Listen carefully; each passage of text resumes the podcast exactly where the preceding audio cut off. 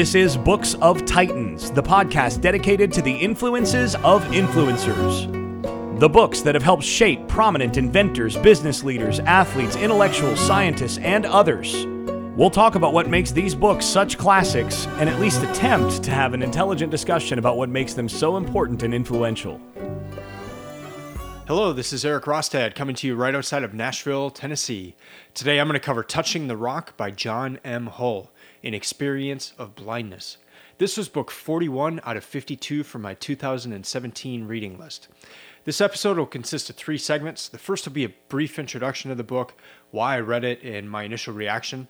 Second segment, uh, the first part of it, I'm going to cover some things I learned about blindness.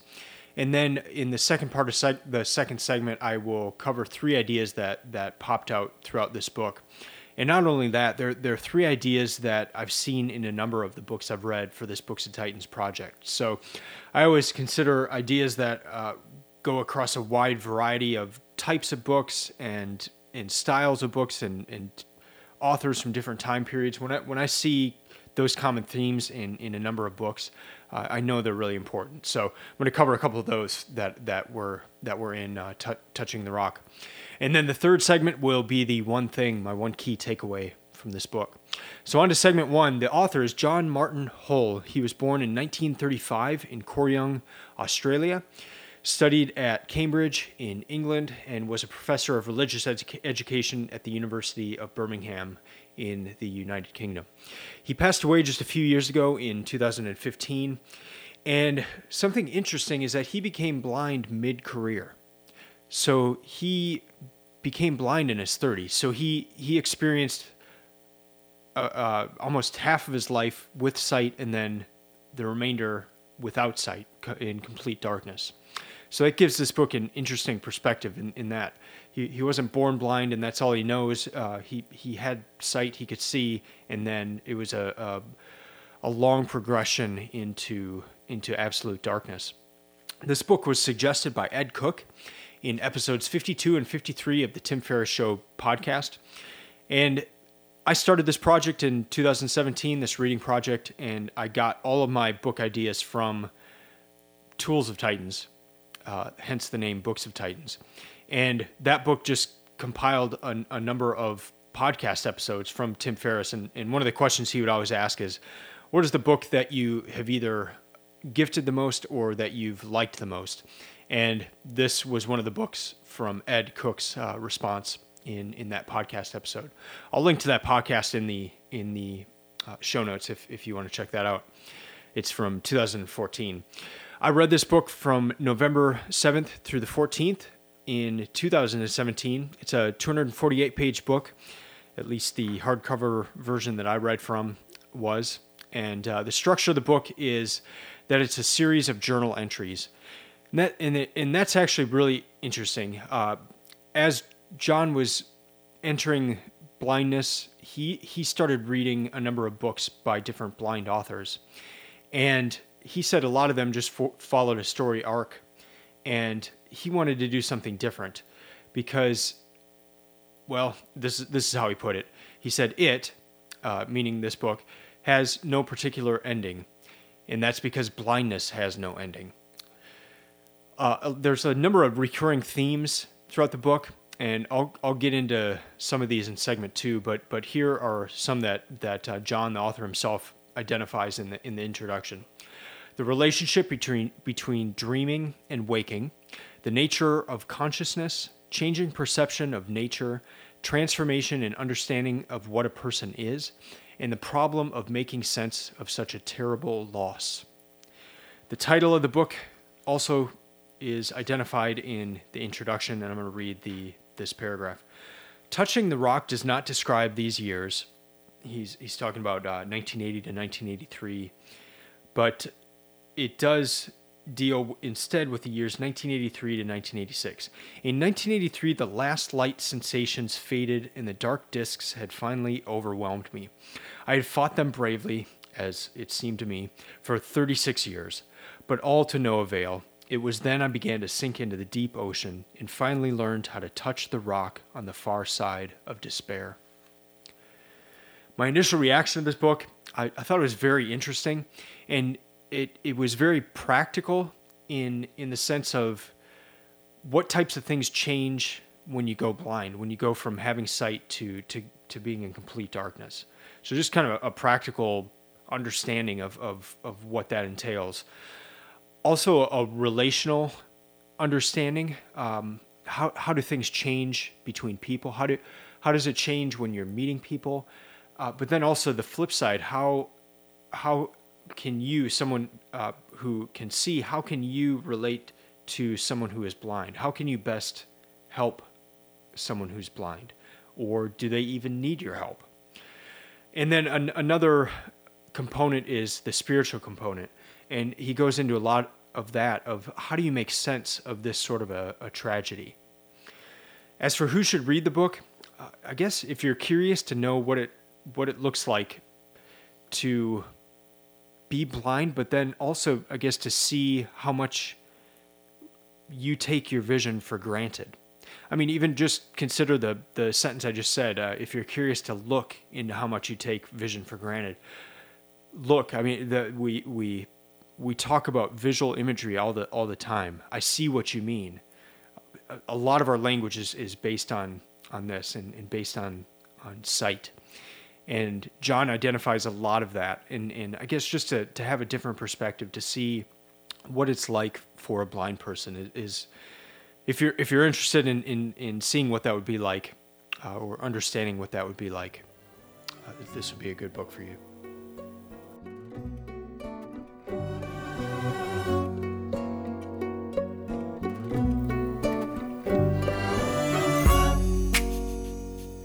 If this is your first time listening to the podcast, welcome. Thanks for checking it out. I started the Books of Titans project because I needed help picking out the best books. I found out what some of the world's top performers were reading, like Ed Cooke, and I started reading those books to the tune of 52 per year or one a week. I set my reading list a year in advance and then I share it online. That creates accountability and a connection with others who are reading the same books. I want you to experience the benefits of having a yearly reading list. To that end, the Books of Titans website is stock full of resources to help you find the best books. I've also opened up the website to where you can begin sharing your reading list. This will allow you to share it with others, write reviews, and rate each book. I have three different plans, with the first one starting at just $9 per month. Your books will be placed in a visually stunning format that you can share on social platforms. Just go to booksoftitans.com forward slash my books for more details. Now back to the book first thing I want to highlight here are just things that I learned. And some of them are, are, are embarrassing because I, I uh, well, I'll start with the first one. This, this is probably the most embarrassing. Blind people dream in vivid color. And the author described this as uh, one of his escapes when, once he became blind. He, he would still be able to, to dream these elaborate dreams and, and they would all be all be in color and he would he would he would be able to see everything and I don't I don't ever recall consciously thinking about it, but I, I, I guess I just assumed that if if someone was blind, they would also not be able to see in their dreams. And again, it's kind of embarrassing when, when I when I really do consider it. Uh, but yeah, they, they dream in vivid color, and, and, dreams play a big part in this book because it, it's like John's subconscious is is trying to make sense of everything that's happening in his life, and so he has these these dreams that kind of take what's happening in his life with blindness and and puts it into these elaborate stories. And so that that was a, a interesting part of the book, and then uh, just a I guess duh kind of moment of yes, blind people can can dream, and and they can see the dreams. Uh, second thing, it takes a blind person longer to get to know someone, and this, was interesting in, in the sense I, I always I guess think back to, to movies where if, if there's a blind person in the, in the movie, people are always going up to that person and saying, "Hey, just touch my face so you can you can see you can feel what my face feels like." And and John in this book he says that that's not really helpful because so much of human interaction is in the eyes, and you're looking at eyes. You're seeing you're seeing if someone's engaged with you through their eyes, through their through their their body language, but but really mostly from their eyes. And so if you're in complete darkness, all you can really gather is is if the voice is coming directly at you. and and you can, I guess, kind of understand if if if the person is looking at you in in in that sense, in that the voice has a different timbre if if they're slightly turned or if if they're speaking directly to you. And another interesting part in this book is when he would talk about uh, this this progression of, of going into blindness. There were there were periods where he would have sight and then he would be blind and then have sight again and then be blind and then in, until it finally was just pure pure darkness. But but what was interesting is is when in those periods where he was temporarily blind, he would hear nurses and people around him talking and he would he would get this picture in his head of what that person would look like. And he said once the sight came back he was just so wrong about what the faces looked like.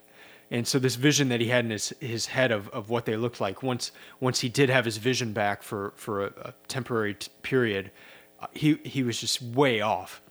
And I thought that was interesting but I, I guess it just really brings back or, or, or highlights that point of how important seeing a face is to to to getting to know someone. So his identifying that it, that it does take longer to get to know somebody once once you are blind.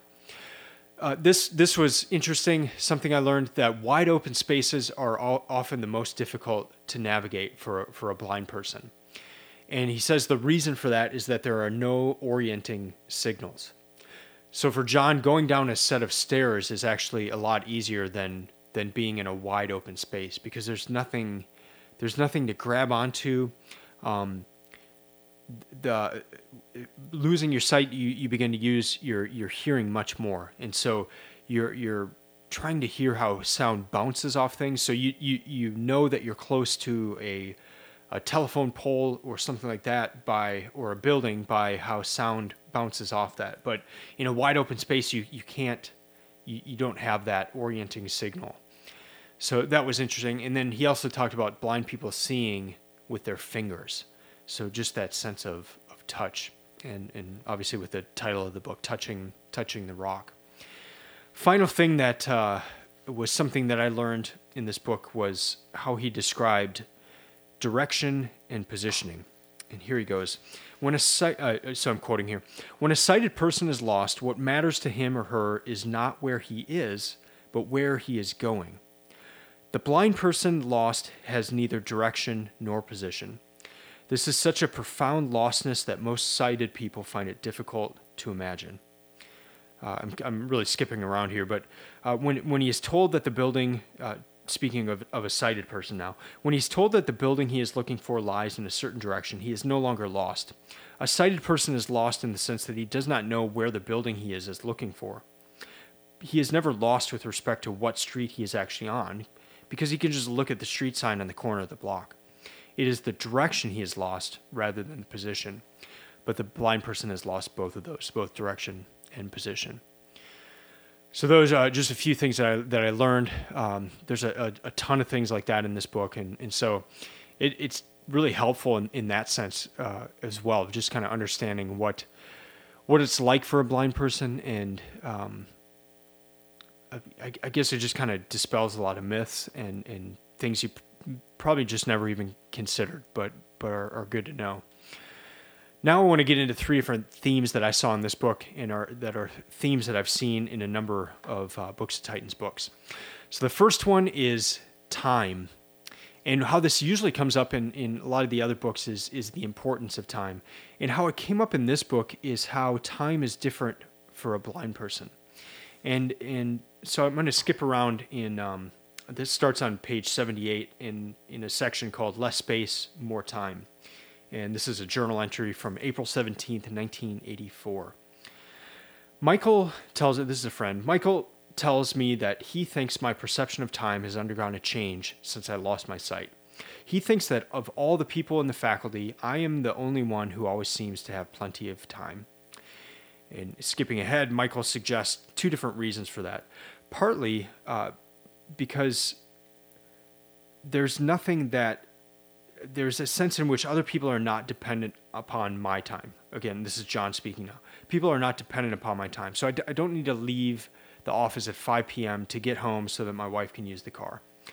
The second thing is that uh, when John needs to know the time, uh, again, this is 1984. He he has a, a clock that he can just tap and then it'll it'll read out the time. And so he says, "This is an abstract measure of time. It it is a fact spoken by a synthetic voice. I do not perceive the rise and the decline of a day." So these things are, are impacting his his idea of time. For me as a blind person, time is simply the medium of my activities. He's not in a hurry. Uh, uh, what he tries what he tries to do is just get through a full task.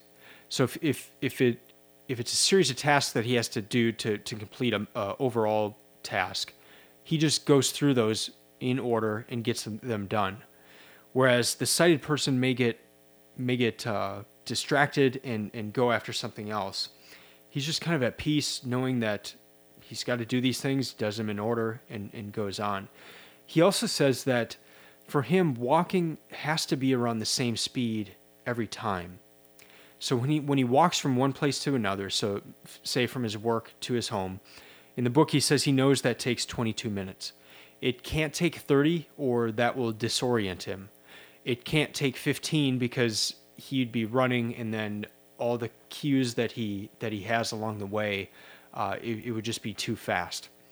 So it was just a really interesting way of of thinking of time uh, in in space, and uh, that there's something that that stuck out to me because time is such an important thing, and and so perhaps we as sighted people reading this book can can think of of what it's like for a blind person and, and maybe take some of those concepts of time into our into our own lives.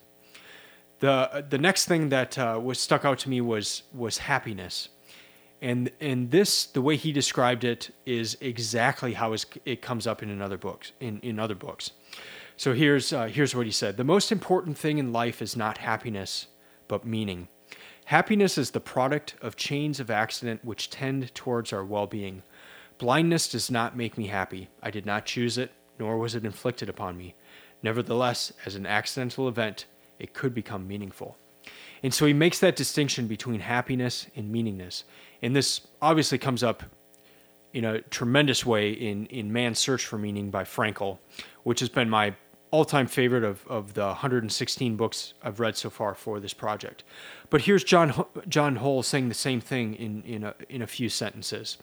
And, I, and, and this has come up in a number of different books. But I, I don't recall ever hearing this much before I read these books. I, I, I, I always remember hearing about happiness and, and pursuing happiness and, and, you know, your parents always want you to be happy. People always give you the, the advice to do what, do what makes you happy. But does that really lead to happiness? Is that what you should be seeking after first? Should that be the first thing you're seeking after, or should should be should meaning be the first thing that you're seeking after. Because what happens when you if you become blind? Uh, are you going to necessarily be happy in that? But what if you can gather meaning out of that, and that leads to happiness? What if happiness is a byproduct in, instead of the thing that that you're searching? Again, just an idea that that comes across in a lot of these books, and when I see it in a lot of places, I know that it's an important thing and something that that I, I, I need to be considering. The last thing I want to highlight that that comes across a lot in this book is is faith. And in the introduction of the book, he identifies that he's going through a crisis of faith. So the question I immediately had is is okay, I know this book is about him progressing into or, or degressing in, into a state of, of complete darkness. What is that going to do for his faith? If he's already going through a crisis of faith before he's blind, is this going to lead him further down that path or is is he going to regain his faith and so it's it's it's a neat book in that sense in in that um, that you do see him grappling with this throughout the book and um, that that he just comes to a number of of neat conclusions so i'm going to read through a, a few of these so page 164 this means that while I cannot simply accept blindness, I not, must not reject it either. I must integrate it. I must try to relate blindness to sight, consciousness to unconsciousness, God to the devil, the life of humanity to the, cosmos, the power of creation to the power of destruction. The Stoic courageously tolerates these, these antitheses, but the one whose Christian faith is in search of understanding must seek to go beyond these differences and to unite them. Thought that was is really neat. In the same section that he's talking about uh, happiness versus meaning, he says this Faith is a creative act. It is through faith that we transform the accidental events of our lives into the signs of our destiny. It's really good. And then uh, this is in a conversation he's having with uh, one of his, his children and, and uh, his son. His son's name is, is Thomas. And here starts the quote I think that Thomas needs time, as I do, to come to God in his own way. The images through which the divine speaks with him are not entirely inappropriate and do have the power to arouse wonder and awe. They are suitable they are a suitable form of the holy for a 5-year-old boy. Ultimately, however, a theology of power needs to come to grips with a theology of weakness and of the cross. Power is easily easy to visualize. Powerlessness is much more difficult. It takes great strength to have a theology of weakness, but one cannot expect a young child to grasp that. I'm not sure that I grasp it myself.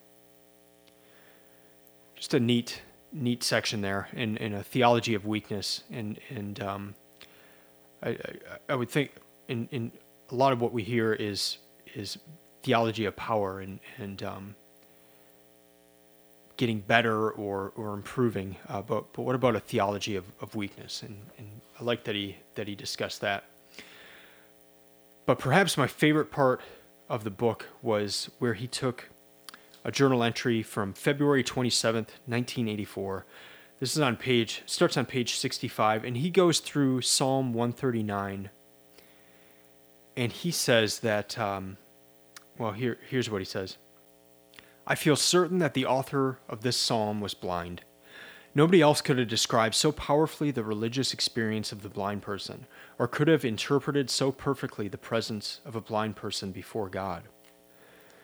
I just thought that was interesting. I mean, I mean, I, I love reading about how different people experience the Bible when they re- when they when they read it from. Uh, so he's coming from this this perspective of having had sight and going into blindness, and reading one Psalm one thirty nine, which is attributed to King David. He he thinks that the person had to have been blind who wrote that, and and he goes through it. He goes in depth as to why and that that was just fascinating. Now, now whether the author was blind or not, to to see that perspective in this this book was was really fascinating. Now on to segment three and the one thing, my one key takeaway from this book. And the nice thing of this having been a book that I read a, a few years ago is that there is one thing that I keep remembering from this book. I keep keep thinking about, and that is that. Uh, a lot of people, in trying to help John in his life, actually harmed him. For example, walking along the street, a blind person either needs to be fully present and fully aware, or they need to be led by somebody. There, there's not really uh, in between ground. Because if they're fully present, they're listening to everything, they're hearing sounds bounce off everything. In fact, uh, he, he mentioned when it when it rains, that's like the perfect situation for a blind person. He said he wished it would rain like inside buildings because you can hear how rain falls on different things and it's going to make a different sound if the ground is elevated even slightly uh, you're going to know if there's a building next to you it just rain kind of amplifies everything and so he, he, if he's fully present when he's walking on the street he's fine but if somebody comes up to him and starts talking to him in, in trying to help, like, hey, can I just walk? I'll, I'll, I'll help you walk across the street uh, and, and I'll kind of talk to you the whole way there. That actually messes with his concentration and messes with his ability to be, to be fully present. So he said people can help if they if they take his arm and, and help him across the street or, or you know if they're going to talk to him they they grab his arm and and walk arm in arm so that uh, that he doesn't have to be fully present and concentrating, but he he can he knows that this person is going to guide him while they're talking. And and I just thought that was really interesting because my assumption would have been that that walking next to them uh, and, and helping John across the street would be the best thing to do. And it's not. And there's a lot of those kind of scenarios in this book where what I thought would probably be the best thing to do w- w- is not the best thing to do at all. I guess what I gather from this book is if you're at all unsure, just ask. If, if you don't know how to help, just ask. And John would, would be quick to tell somebody, hey, you're talking to me. Can you just grab my arm and then we can continue this conversation? But then I don't have to be fully present with my surroundings. I can I can de- I can devote my concentration to you. So that that's my key takeaway. Take away my one thing. I'm I was I was very wrong on what I thought would be uh, helpful to somebody who's blind, and I was wrong. So just ask. If, if you're unsure how to help somebody, uh, just ask. So to recap, Touching the Rock is a relatively short book, but it's it's an important book. It, it'll help you understand the experience of a blind person and how you can better help help that person. It will also help you to see other things in your life. It's kind of funny actually how it can take someone who can't see to get you to see what you have been missing. All right, that's going to do it for this episode. Before I sign off, just a reminder that you can now share your own reading list on the Books of Titans website by going to booksoftitans.com forward slash my books. You can also follow Books of Titans on Instagram or Twitter at Books of Titans. And if you haven't already done so, you can subscribe to this podcast and find all of our past episodes through iTunes, the Android Marketplace, or your podcast manager of choice. If you're enjoying this podcast, please rate it. We'll be back next week with another book. Until then, keep reading, keep learning, and keep listening. I'm out.